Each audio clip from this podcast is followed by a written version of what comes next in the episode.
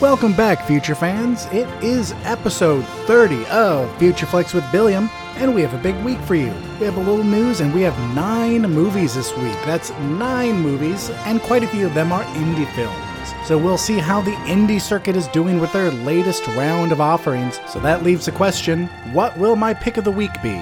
It's the week of February 17th, and this is Future Flicks.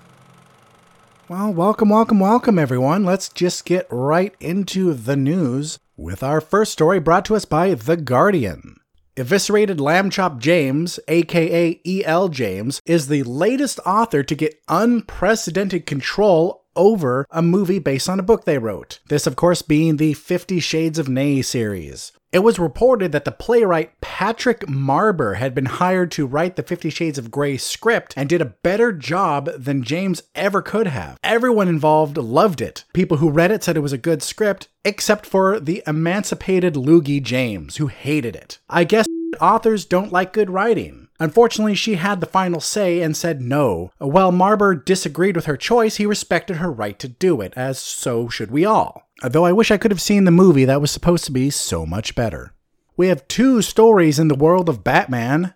The Batman is getting a new script and a new release year. This time it's been pushed to 2019. That's a pretty impressive task, seeing that there's no director and the script is either going to have heavy rewrites or get a page one rewrite. All this according to Collider. Uh, this website lost some of my respect in this article when they called Dawn of Justice's Batman a fascist. A fascist is a word that morons or constantly offended social justice warriors throw around and never used correctly. Screen Rant reported that rumors are floating around that Ben Affleck wants to leave the project entirely. So we just heard that there's no longer that he's no longer directing the script but will still star in it and produce it. But Screen Rant reports that someone from Collider, so Screen Rant reported that Collider said that there have been three separate sources saying that Ben Affleck is looking for an out. It's too early to tell what is true and what isn't, but if he does leave, it'll devastate the Warner Brothers already suffering DC universe. Shailene Woodley is officially passing on the detergent TV movie. I'd tell you more, but I didn't fully read the article because I fell asleep reading the title. Finally, according to Trevor Moore's Instagram, there's going to be a Whitest Kids You Know movie. If you're not familiar with them, then do yourself a favor and watch the Whitest Kids You Know skit, What Really Happened to Abraham Lincoln. You're welcome. Well, that is all the news in Hollywood that has mattered to me. Did I miss anything? Let me know. You know how to reach me. But let's get on with the movies. And the first movie, and the only movie this week getting a release date other than the 17th, is Girlfriend's Day. Ray used to be the biggest greeting card writer around, but after losing his inspiration, he falls into a rut with days made up of drinking and watching bum fights. When the city creates a new holiday, he tries to get back into the business, but finds out there's more to this new holiday than anyone could have imagined as he gets pulled into a world of murder and deceit. This stars Bob Odenkirk from Breaking Bad, Amber Tamblyn from Sisterhood of the Traveling Pants, Rich Sommer from Mad Men, Stacy Keach from Nebraska, and Natasha Lyonne from Orange is the New Black. This was co written by Bob Odenkirk, who was a writer on Saturday Night Live before he was Saul on Breaking Bad. This is a dark comedy, and so much so that I think it's more of a drama first with a bunch of humorous moments in it. This is a Netflix original movie, but that doesn't always mean it's going to be good. Netflix just has a better track record. Sure, it could be good on so many technical levels, or even for fans of those types of movies. So if dark, dark comedies are your thing, check this out. If not, then pass on it. Of course, if you have Netflix and anything about this interests you at all, it's worth a shot. Worst case scenario, you don't like it, you stop watching, and you start watching something better. I watched the trailer twice and can't come up with enough to say about this movie. It looks like it has potential and could be good, but it's just too dark for my tastes. When it comes to dark comedies or dramedies, I like a certain balance, and I get the feeling that this one doesn't quite have that balance. Girlfriend's Day comes out on the 14th and gets a 4 out of 11. Next up for this week, my friends, is a cure for wellness. Lockhart is a young executive who's been tasked with retrieving the CEO of the company from a health retreat in the Swiss Alps. On his way out, Lockhart gets in a car accident and becomes a patient at that retreat. He learns that their cures may be the start of something more sinister. This stars Dane DeHaan from Chronicle, Jason Isaacs from The Patriot, and Mia Goth from Everest. This was directed by Gore Verbinski, who worked on the Pirates of the Caribbean series, and was written by Verbinski and uh, Justin Haythe, who wrote Revolutionary Road and The Lone Ranger. This movie looks like the love child of Shutter Island and the backstory of the House on Haunted Hill. Uh, this is going to be a psychological thriller with a subgenre of horror. It's going to be one of those movies that makes us ask ourselves what's really going on. Just like Shutter Island, who's really the crazy one? Is it the doctor played by Jason Isaacs? Is he going to be the bad guy? Or is he just a good guy and Dane DeHaan is the one who's insane? The good thing, as far as the story goes, is that we've seen both types of endings, so either way, it won't feel run of the mill or overdone. This is going to be a frustrating movie as well because the assumed bad guys are going to have the upper hand with DeHaan being inside their facility. Every step forward he takes, he'll be met with new and more difficult opposition. It could also get frustrating depending on how heavy they play the questionable sanity angle, or even if they play it at all. This trailer could have been the trailer guy pulling the wool over our eyes, so only time will tell. There's also the possibility that the company is behind it and DeHaan is somehow in the way of their master plans. There are plenty of possibilities that will give this movie an ending that will be surprising and satisfying as far as story completion goes. A Cure for Wellness could benefit from the theater treatment in the sense that the digital surround sound would enhance any auditory element, like when someone is going crazy in the deafening silence, with sarcastic air quotes, thing that psychological movies love to do happen. This is, at the very least, going to be an interesting movie, if not good. It was written by and stars reliable people. Remember, always be wary of websites' early reviews because they either they're either just trolls or morons who are judging the movie before it comes out, or they're critics who go to early screenings and you should never trust a critic. Why do I bring that up? Because a lot of early reviews on this say it's not very good. This movie is going to be a safe bet and worth keeping your eye on just in case nothing else this week interests you. A Cure for Wellness gets an 8 out of 11. Next up, Future Fans, is the first of the indie movies coming out this week, so let's move right along to My Name is Emily. Emily is a teenager who decides to run away from her foster home. Her goal is to break her father out of the psychiatric hospital he's been admitted to. She enlists the help of a classmate who has feelings for her. This stars Evanna Lynch from Harry Potter and the Order of the Phoenix and all the subsequent movies, Michael Smiley from The World's End, and George Webster from a show called Tripped. This is an indie movie lover's wet dream. The only thing that would give an indie film fanatic a bigger boner would be if the love interest was a girl. Other than that, this is the perfect small budget foreign flick. It's British, so there's no subtitles, yet they can feel fancy for watching a foreign movie. It's full of dry British humor, and it's a coming of age story told through the eyes of a girl who's rebelling against the status quo. Okay, all of that was more making fun of the hipsters and commentary on the movie itself, so here we go. This looks okay. Uh, just okay. We, we've seen movies like this before. Sure, the story could have newer spins on the same story or even go in a completely different direction closer to the end, but remember, I can only base my Billiam's interest level score on what I see from the trailer. Hipster trailer guy is notoriously bad at making trailers. He either makes all of these movies look the same, or he goes so batshit crazy that you can't tell what the hell is going on. Either way, when the hipster trailer guy is at the helm, the movie looks bad. This film is also a bit touchy because the writer and director Sam Fitzmaurice was, and still is, suffering from motor neuron disease, which is like ALS. The instinct of some people would be to watch this movie and then find things to love about it and calling the director a hero. But we can't do that. Simon Fitzmaurice should be applauded and honored for working through this terminal disease to finish a project, but we have to be honest about how we feel about the movie, otherwise, it will cheapen it. So he did something amazing. He fought through this disease to complete a movie, so good on him for that. That is applaud worthy. Now let's watch the movie as a movie.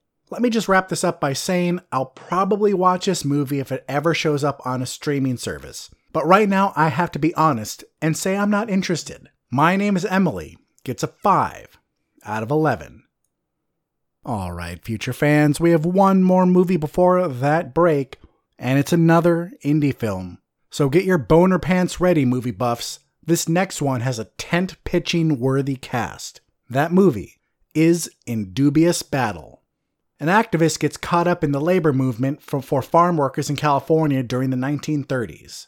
This stars Nat Wolff from Paper Towns, James Franco from 127 Hours, Vincent D'Onofrio from Full Metal Jacket, Selena Gomez from Spring Breakers, Sam Shepard from The Assassination of Jesse James by the coward Robert Ford, Robert Duvall from The Godfather, Ed Harris from Apollo 13, and Bryan Cranston from Argo. This is based off a book by the great John Steinbeck and was adapted to the screen by Matt Rager. Matt Rager has a hard on for two things literature and James Franco. This guy has written four movies, and all four star James Franco. And three of the movies are based on classic literature books, two of them by Faulkner, As I Lay Dying and The Sound and the Fury, and this one by Steinbeck. This one was also directed by James Franco. This movie looks great, but it's already being shit upon by critics. You all know how I feel about critics, but let me dive a little deeper into why. If you read enough of one critic's review, you'll start to see their bias. Certain actors also tend to bring out their biases. And James Franco tends to be one of those actors due to his lack of giving a shit. He'll do a fantastic Academy Award worthy performance and then go do The Interview or Pineapple Express. He does what he wants. I'm not claiming I'm without my own biases, but at least I'm honest about them. Alright, back to the movie. This cast is amazing, and the only thing that leaves me scratching my head is the addition of Selena Gomez. You're taking all these top tier actors and adding a former Disney star turned pop singer? Alright, alright, alright. I know, I know, I know. This could be the role where she shows us that she has what it takes. But why not someone else? Why not Lily Collins or Dakota Fanning? It'll be interesting to watch this and see if the casting director made a good choice with her. John Steinbeck was one of the greatest authors of all time, he wrote literature, so we all know this movie isn't going to have a happy ending. Even if none of the main characters die, the price they pay will still be heavy.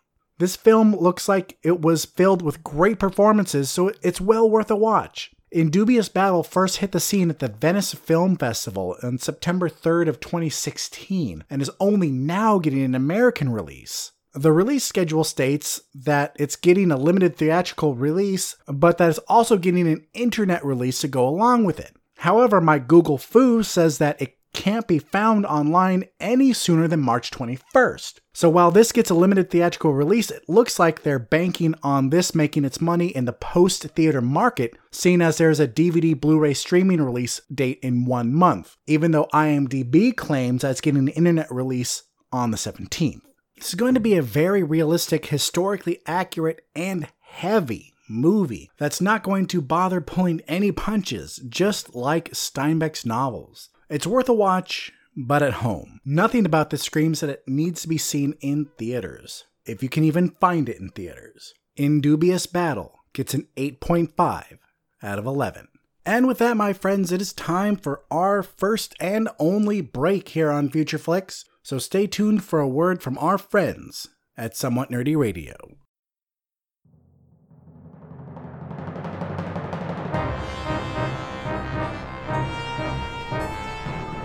Imagine yourself on a journey with the Somewhat Nerdy Radio podcast crew as we travel through forgotten realms and far off galaxies. Your captains, the sensational Snarf Chris and the cunning Critter, constantly face an element of danger. Welcome to the Somewhat Nerdy Radio Podcast, the bright light in the podcast sphere. Download and subscribe Somewhat Nerdy Radio today on iTunes and SoundCloud or stream it at somewhatnerdy.com. Good journey, nerds. All right, and we're back. And let's just keep this heavy movie train a rolling with Land of Mine. A group of young German POWs are forced to dig up two million landmines with their bare hands along the beaches stormed on D Day.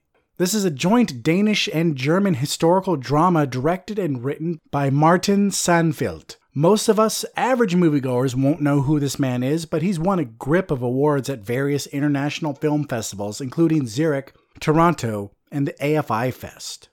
I want to see this movie, but just like most foreign films, I'll have to wait for DVD Blu ray streaming. It's getting a limited American release this week, so if you're lucky enough to live near a theater that's going to show it, then this may be worth checking out. This movie is going to make your pucker like no other movie before it. And what's going to add to the puckerification of this movie is the fact that it's based on a true story. I don't know how honest of a telling this is, just because from the looks of the trailer, the Danish sergeant in charge of the young men seems to befriend them. So, did that part really happen? It's hard to tell. What's really sad about this movie is that they're just kids. I know I've said before that there are two groups of people you can kill in movies and no one bats an eye Klan members and Nazis. But the hard truth is that not every Nazi believed in the cause. An untold number of them were part of the fight because they had no choice. They were soldiers doing what they were told.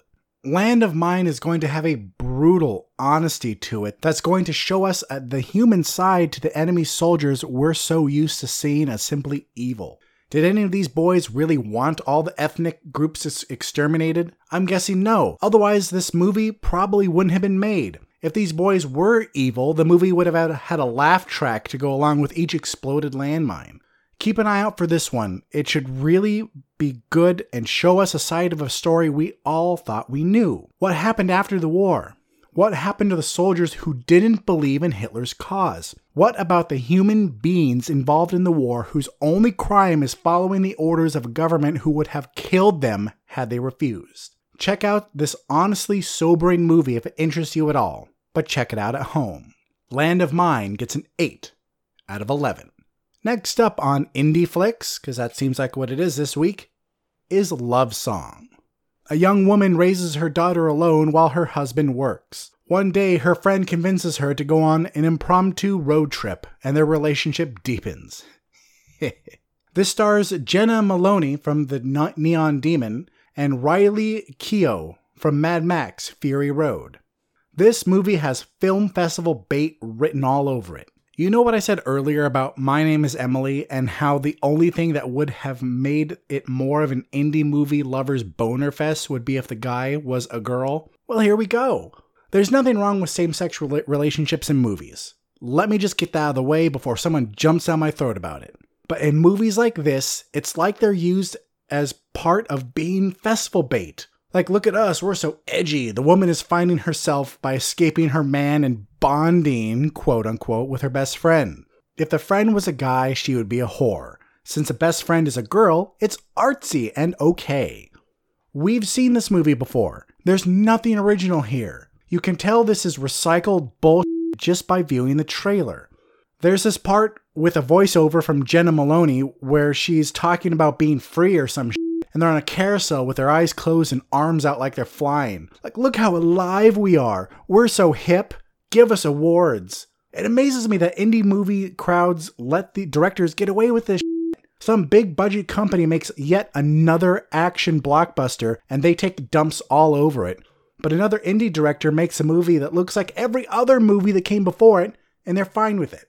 This movie is a waste of time do not see it. The only reason it isn't getting a lower score is because I like the actresses in it. That's it. Love Song gets a 2 out of 11. Next up on Indie Flicks is Everybody Loves Somebody. Clara is a doctor who almost has it all. The only thing she's lacking is love. Her parents are getting married, and she invites a cute coworker to the wedding. But at the wedding, her ex shows up and complicates things. This stars Karla Souza from How to Get Away with Murder, Ben O'Toole from Hacksaw Ridge, and Jose Maria Yazpik from Beverly Hills, Chihuahua. Yet another movie that's been done a million times before. This looks like Bridget Jones's Diary and my big and my big fat Greek wedding got drunk and bumped uglies, and somehow the baby came out Mexican. Why Mexican, you ask? Because it's a Mexican movie and half in Spanish. So there you go. There are two things this movie has over Love Song. First, this looks as cute as it is cliche. At second, I actually laughed during the trailer. I'm not going to make any time to see this, and in fact, the only way I'd see it is if it makes it onto Netflix, Hulu, or Amazon Prime.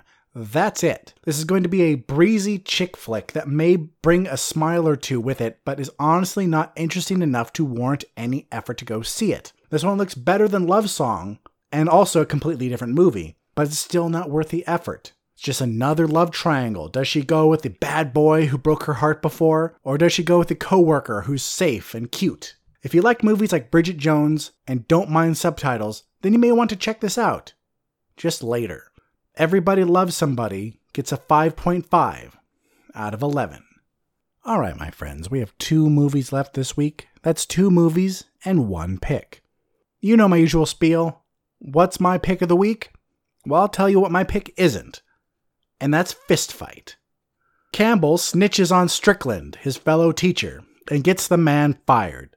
Because of that, Strickland challenges Campbell to an after school fight. This stars Charlie Day from It's Always Sunny in Philadelphia, Ice Cube from 21 Jump Street, Tracy Morgan from 30 Rock, Jillian Bell from Workaholics, Kumail Nanjiani from Franklin and Bash, Christina Hendricks from Mad Men, Dennis Haysbert from 24, and Joanna Garcia Swisher from Once Upon a Time.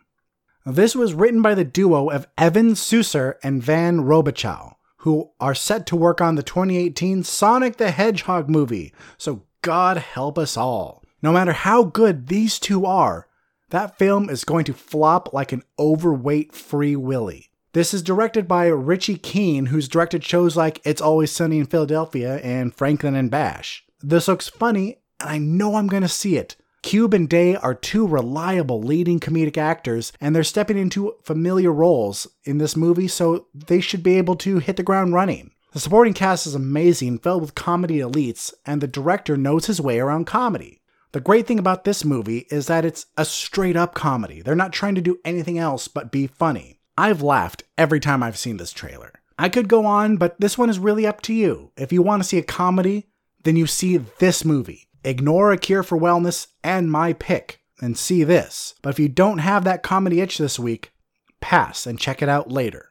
This is the kind of movie I'll skip in theaters and just buy the moment it comes out on, on any sort of sale. Reliable comedies are great because you can just buy it or put it on your list and watch it the minute you need a laugh. I bet you this is going to be one that you can go back to over and over again. I'm just glad that they're not trying to tack on some bullying is bad story to it. Okay, the whole story may be that bullying is bad, but it's not going to have that serious undertone. If it does, it will ruin the movie. At most, I'd expect them to have a thing at the end of the credits, some nod to an anti bullying campaign or something like that, but that's it. The main story may be pretty unique, but there these are familiar jokes, and you know what? That's okay. But Billiam, you may be saying, you just took a monster all over Love Song for it for being by the books. Why does this one get a pass? Good question, dear future fan. Allow me to address that issue in six short words. This is a comedy! It's okay!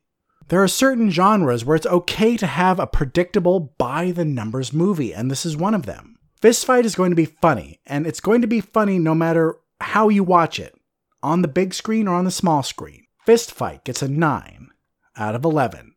Well, if you did the math, my friends, if you did the math, you know that there's one movie left. And if you've listened before, you know that I have a pick that I always do at the end. So, what is that pick? That pick is The Great Wall. A group of mercenaries from Europe are searching for black powder, but instead find themselves in the middle of a battle at the Great Wall of China, helping to protect the world from a horde of monsters. This stars Matt Damon from The Departed, Tian Jing from Kong, Skull Island, Willem Dafoe from John Wick, and Andy Lau from The House of Flying Daggers.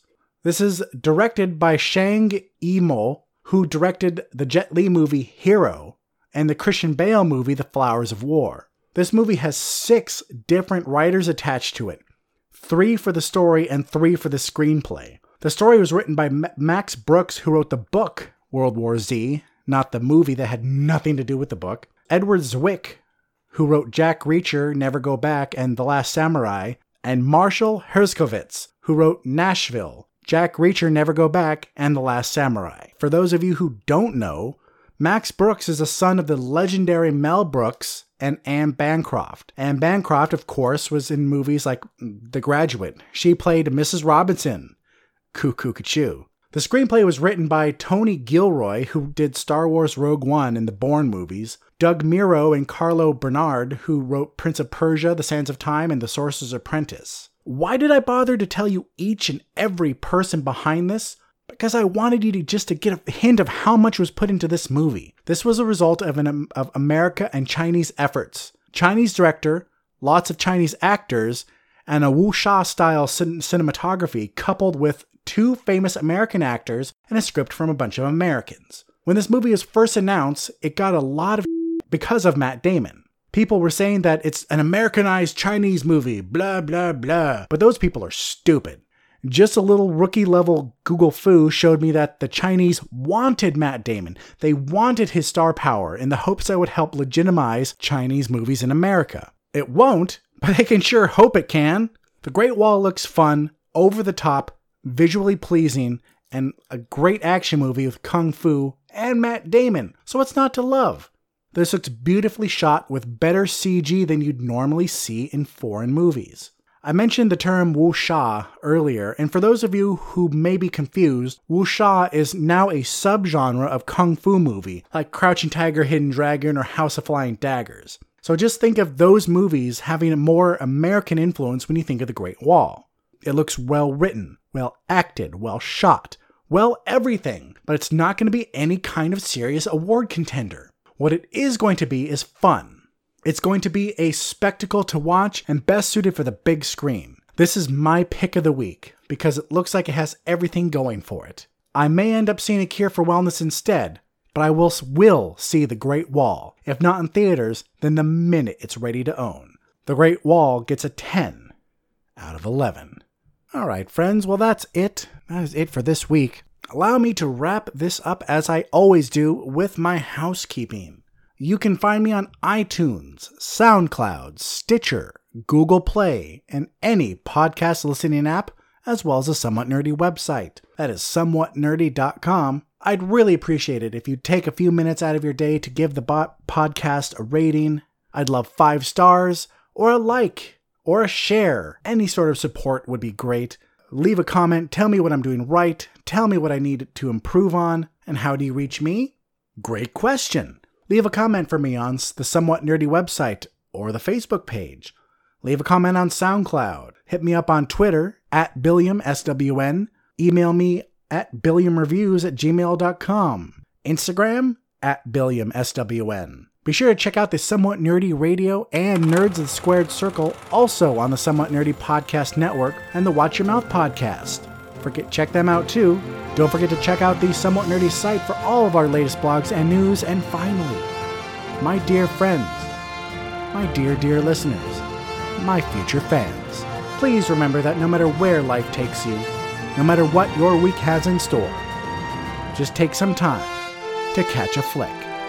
I'm Billiam from Somewhat Nerdy signing off. I'll see you in the future.